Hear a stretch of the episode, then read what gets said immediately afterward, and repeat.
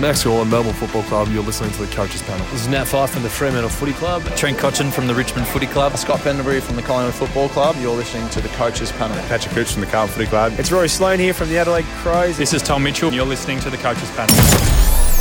Hey friends, you got MJ from the Coaches Panel. I hope you're well. Welcome back to another episode of the 50 Most Relevant today. We hit the teens. Can you believe it?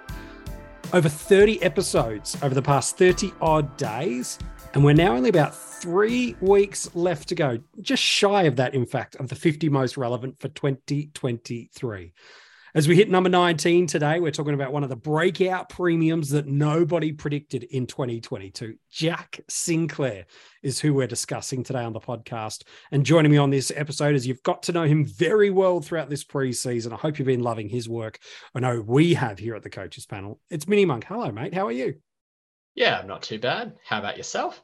I'm good. Look, he's a fascinating guy to get into. We'll run through his data and trends and what he did for us in 2022. But uh, so much of the preseason mini monkeys spent throughout the months of January and February, especially kind of pontificating and hypothesizing around what might happen for us in the fantasy community. And while I'm sure there was probably someone somewhere that called it, there wasn't too many people that saw this big breakout come from him, were there? No, and he really was in the same price bracket as as Hewitt and Sicily to start the season across yeah. formats, and yet people have talked about them and the breakouts they had in or progression back to being a top six premium in the case of Sicily, but the breakouts that they had, Sinclair had something similar. I mean, he went from being someone who was in the 80s across formats really to being yeah. you know the number one defender in Supercoach and top three in AFL fantasy last year. Those are just phenomenal figures for him. He just absolutely out of the box season, all Australian honours as well. Just a fantastic player to watch last year as well.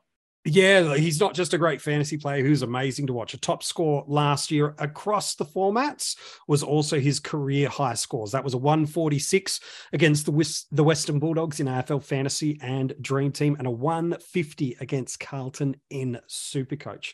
He is just defensive eligible for us this year, but Mini Monk's already alluded to that stunning season in terms of what he did in averages a 102.9 in AFL Fantasy and Dream Team, and a 113.7 in Supercoach.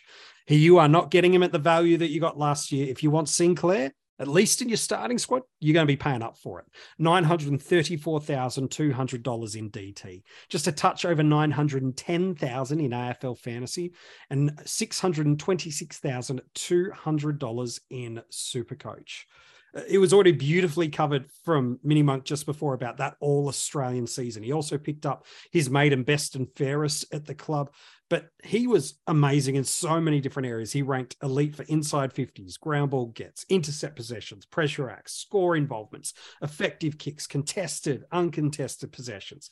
First in the entirety of the AFL league for the AFL league for kicks per game, uh, in the top 10 for effective disposals, top 20 for bounces, meters gained, disposals. How do you sum up that 22 season in one word? Elite. He was just elite as a rebounding defender for us last year. And that stunning season did translate into fantasy scores 10 dream team and fantasy tons last year. A few of them really, really big ones as well a 133, a 140, and a 146 were his three scores of 120 plus. So some nice ceiling there uh, for a defender. Seven additional scores on top of these 10 tons between 93 and 99. And in the really the only game he got tagged last year was the one game he dipped his score under 80. That average of 102.9 had him second uh, amongst all defenders behind only Sam Docherty for averages and for total points in defenders. And inside the entirety of Dream Team and Fantasy, he ranked 10th last year for total points and had the 16th highest average. While in Supercoach, even better, a seasonal average of 113.7 had him as the top defender across this format for points and averages. 19 tons. I didn't stutter. 86% of his games last year, 19 of those 22. He hits triple digits. Five scores 120 plus and some really big ceilings here. 133, 135, 140, and 150 were just a few of those 120 plus scores. And just the one score under 80 all year. a 79, seventh for total points across the entirety of the game, and eighth for the highest average.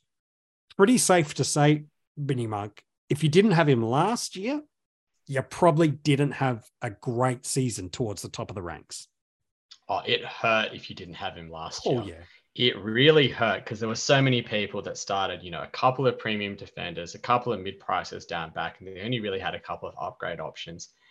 And come in the early, you know, six or seven rounds, Sinclair's scoring pretty well, averaging about 105, 110 in Supercoach and around about the 9500 mark in AF. And people probably missed him at the upgrade point at that point. A lot of people got on him just before his buy and Mm. rode him from there. But if you didn't have him, man, it hurt because he just never dropped a bad score. His only bad game for the year was a game where he was tagged by Ryan Clarke, Who kills every rebounder. Yeah. He, yeah. he did a number of jobs on top end defensive premiums throughout the back half of the 22 season. And so you really can't blame him for that. If you've got a player, a defender premium, who's able to hit 100 mark in Supercoach in nearly 90% of his games Mhm. and doesn't drop below 80 in AF, except for when he's tagged, you Mhm. take that and you run to the bank every day of the week. And there's only one reason. There's only one reason he's probably not in the top 10 of the 50 most relevant this year. Yeah. And it's the it's the the bleedingly obvious. It's the change in coach. And well, let's just- talk about it because that's the Yeah. one that's got everyone concerned because you look at it and you go, huh, amazing. Maybe doesn't have the ceiling of tons that you'd want in Supercoach, in Dream Teams, should I say? But that's mitigated by just how high that basement is of floor. So, so, but you know, let's not get too critical on him. Let's talk about that.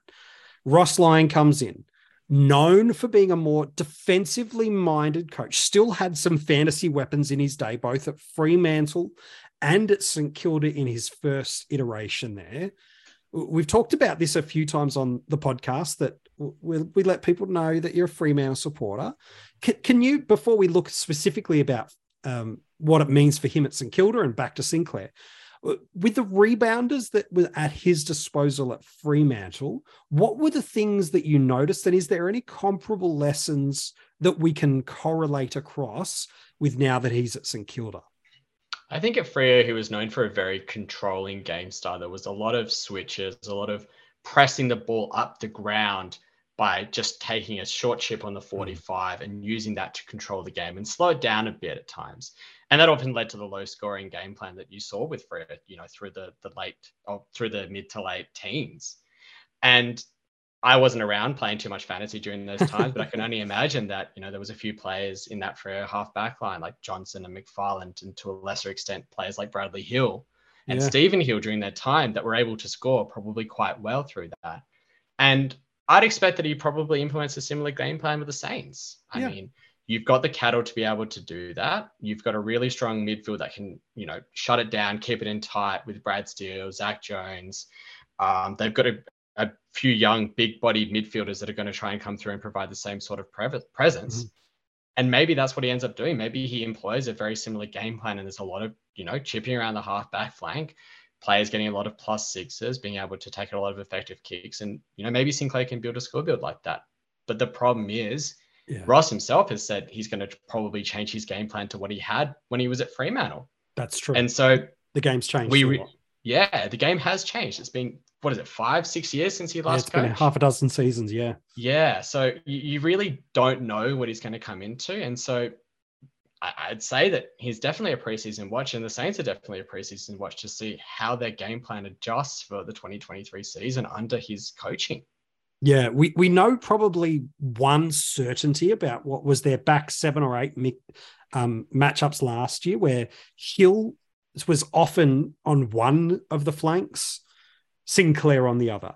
Um, Yeah. Ross Lyon's been really, really clear in numerous media outlets that Hill's moving back up to the wing. They want his drive and run that they loved. Now, remember, he was brought over to Fremantle under Ross Lyon's tutoring at that time. So he loves what he brings in terms of his run and carry, his skill, his dare. So, so we can kind of see a little bit of an opportunity opening up for Sinclair. Not so much in kick-ins. He's already got the the bulk share in that. It- it's him, and then it really falls away to to Webster. He's like well and truly ahead. It's not mm. quite uh, Luke Ryan territories, but but it's heading in the ballpark where he's got the share. I, I suppose there's two ways of viewing him becoming the main solo rebounder, Mini Monk. One is he's got the ball always coming through him. He's the rebounder. He's the one they want to get the ball in his hands. He's the one they want to set up the play from kick ins. He's the one they want to move it through. So that's the positive where we might see some scoring pop. The flip side of that is if he's the only generator of rebound and run, even if teams aren't going to aggressively tag like a Ryan Clarke, he could find himself with some additional attention and, as such, potentially a, a limited output, more so on his ceiling of fantasy scoring. I think that's a fair comment. He's definitely going to be the quarterback of that yeah. Saints back six. He's going to be controlling everything. He has free reign to basically do whatever he wants with the ball in that back six. And he showed that last year as well. He did. Um, and like you say, that can be a bad thing because it might mean that he gets a lot of attention. Um, but you know, not a lot of his team, not a lot of teams will be tagging off the halfback flank. I Most agree. teams tend to tag in the midfield because that's where they tend to think the damage is going to be done. And if it's a team that's tagging in the midfield, the attention's going to go to Jack Steele before it goes to Jack. Oh, 100%. Too many Jacks at St. Kilda. It gets confusing as it is. Um, and, and you look at his opening run, and you can really only think that there's maybe one team that might tag him, and that's Essendon. They might send Caldwell back to tag him, yeah. but even then, it, it's, you know, it's a 50 50 whether he goes to, to Sinclair or to Steele. And the dreaded Ryan Clarke tag doesn't come mm. until after his buy. So if you're wanting to start him as a unique over players yeah. like Docherty, Brayshaw, Stewart, Sicily, he's got a pretty nice run to start the year. I mean, he's got a, a lot of games under the roof at Marvel where he absolutely scores. racks it up. And St Kilda have got a relatively soft run to start the year. So he could be a really nice, unique option if you're wanting to go that way and, and go against the pack. Yeah, he's under 15% ownership across all the formats, under 10% in some of them. I know there are some concerns in different corridors of the fantasy community that Jack won't have this plum halfback role. Uh, there's been sometimes people have gone and, and commented when they've gone to watch St. St. Kilda doing match simulations or some training. Oh, he's been with the midfield group, and people always read a lot into that, sometimes for good reason, other times not. But but the reality is, even if if he doesn't play as the rebounder, there was still a number of games last year where he had some really strong center bounce attendances between 31% and 71% of center bounces. There was four weeks last year he sat in that portion of data. And in those four games he averaged 99 in AFL fantasy and dream team and 103 in supercoach. If you contrast just that four games split across the year that would still, by average, put him as a top six defender. So, yes, there's a lot that's changed. So it can't be apples and apples. Uh, but if that's the, oh no, he goes into the midfield, okay, he becomes a baseline ton defender for us. Fine. That that's perfectly fine. And if you're looking to be aggressive and take the game on, as Mini Monks alluded, is a very viable strategy due to his ownership and his scoring potential. If you're okay with that being the worst possible outcome, well, then happy days, you're away. What you're really, I suppose, looking for, Mini Monk, I'm keen on your take on this, is if you're starting Sinclair, you're probably hoping for at least the first six weeks, if not for the season. He matches it with the likes of a Sam Docherty and AFL Fantasy and Dream Team and pushes that 110, while at the very least maintains and holds that 115 range in Supercoach. So between round nine and 18 last year, which does include that Sydney tagged game, by the way. Um, that nine week stretch, he goes 114 in Supercoach, 114 in Dream Team and Fantasy. That's what you really need him to be right out of the gate to feel like him as a starting squad option is going to be a viable move. Yeah. So in AFL Fantasy I, and, and Dream Team, I think he has to either narrow the gap to Docherty mm. or you know, create separation away from the ones that are chasing him in Dawson and Brayshaw and Shaw, Stewart, or not Shaw, sorry, and, and Stewart in that gap. He needs to be able to build five points of separation there or gain five points on Docherty to be able to have the upside that you probably want to start with him. Whereas mm. in Super Coach, he needs to at least stay in the same range of pack as, as those other 600k defenders. And he can do it. I mean, Yeah. we've talked about his run to start the season. right. There is absolutely were a world where he ends up as D1 in Supercoach after the first six weeks, and he's averaging 120, and he's Yeah. got five points of separation from the rest of the pack. Absolutely. And there's a world where he's averaging 110 in AFL fantasy over the first six weeks as well, and matching it with with Sam Docherty. And so the question is, do you want to start him and try and take that punt and think that you've got yourself the D1 across formats essentially because he mm-hmm. can match that level, or do you want to upgrade into him at some point during the season? Upgrading him into him at some point during the season is going to be hard if he we flies talked out about of the his gate, yeah. consistency. And you talked about his consistency through the year. He only had one game below 80. It was a tag. Tag came against Ryan Clarke. The Sydney game against uh, St Kilda comes right after his bye this year. It's Yeah, going to be a really awkward time to be able to try and upgrade into him. So you're banking on him having a poor game or a couple of subpar games at some point early in the season for you to be able to jump onto him. There's, Yeah. there's easily an argument. You just start him because he's never going to get to a point where he's cheap enough to justify jumping on. we talked about this the other day with Marcus Bontempelli, where he, his bad games are never so bad that you feel mm. like you're getting him at a value point. You're always paying up to go and get him. And, and so, really, with Sinclair, what we're talking about is he's relevant because if he starts the way he delivered in 2022, good luck getting him at a discounted price. And if you get a guy at the top of the tree in the back line that is unique and scoring with ceiling and a high floor, oh, you're going to be setting yourself up for success. If he has a slower start to the year, maybe a tag comes or some of that just St Kilda game style doesn't mesh early on with how they want to play. I can guarantee you, everybody, if he does drop cheap, will be screaming to get him as early as they can because they know just how good of a fantasy prospect he can be. Whether he's in your starting squad or you're really watching him because you want to upgrade to him early in the season, he's relevant. And that's what this series is all about. Is talking about the most relevant players. And without doubt, Mini Monk, he could define your season, whether you're on him or off him to start. He could define your season. He is the type of player that can take the season away in six games. And these are the really, really scary ones when it comes to your starting squad because there's only about half a dozen of them across all fam- formats and across all lines that can do it. Because if he has a stretch where he pops a couple of 140s, 150s And he did in year. AFL Fantasy Dream Team and Supercoach, which is well within his wheelhouse, and he Mm. has 5% ownership, you have him, you're screaming up the ranks. You don't have him, you are selling the farm to try and get to him. Yeah, 100%. And remember, the price only matters if you're purchasing or you're selling. If you're owning, the price doesn't matter. So if he's lost a little bit of value and it's like, oh no, people are getting him 50,000 cheaper, that's all right. You've got his points. The price only matters if you're selling or if you're purchasing. Other than that, the price doesn't matter he's a fascinating guy to think about in salary caps, but equally mini monk in drafts because people see how good he was last year. They do get concerned that is this the outlier or is this just the start of a new normal?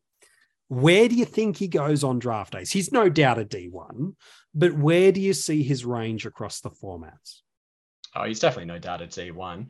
And, you know, he comes into Supercoach as quite literally D1. the D1. He's the Yeah. highest averaging Supercoach player down back. But I don't think he'll go as the highest defender in Supercoach. I think he probably goes around that somewhere in the D3 to D5 range, depending on how the, how people are, are viewing the others around him.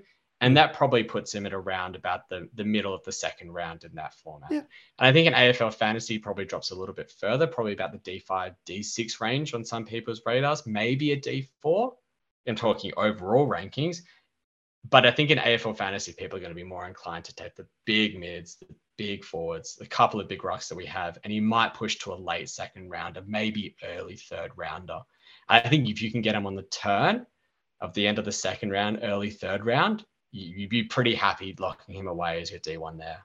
Yeah. Oh, I think you're spot on, man, with that. Hey, Mini Monk, as always, you've been absolutely nailing it over the past week. You've been giving us great analysis on Zak Butters, Nat Fyfe, and now again today, Jack Sinclair. So thank you for your work, my friend.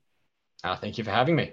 If you want to go and check out the article on Jack or any of the other players revealed so far in the 50 most relevant, they are online for you now at coachespanel.tv. If you're enjoying the podcast, make sure you've given a nice five star rating and review. We've got new podcasts dropping every single day, right throughout pretty much most of February, let alone for what we've been doing so far for you through all of January. And our Patreon supporter group is a place where you can go for just a few dollars a month. You can support us here at the Coaches Panel. It helps us practically do what we do. And just as a reward for it, we'll kick some extra content your way, hidden groups, and a bunch of other podcasts, Keeper League content, and a heap of other stuff. You can find that at coachespanel.tv. Number 18 in the 50 most relevant tomorrow. Who is it? Let me give you a little bit of a clue. Not very often when you talk about a premium at the top of their line that you then as- ascribe and assign value to them. But the split, splits between this premium in their line, between what they gave us for good chunks of last year, could put him as the number one in his line.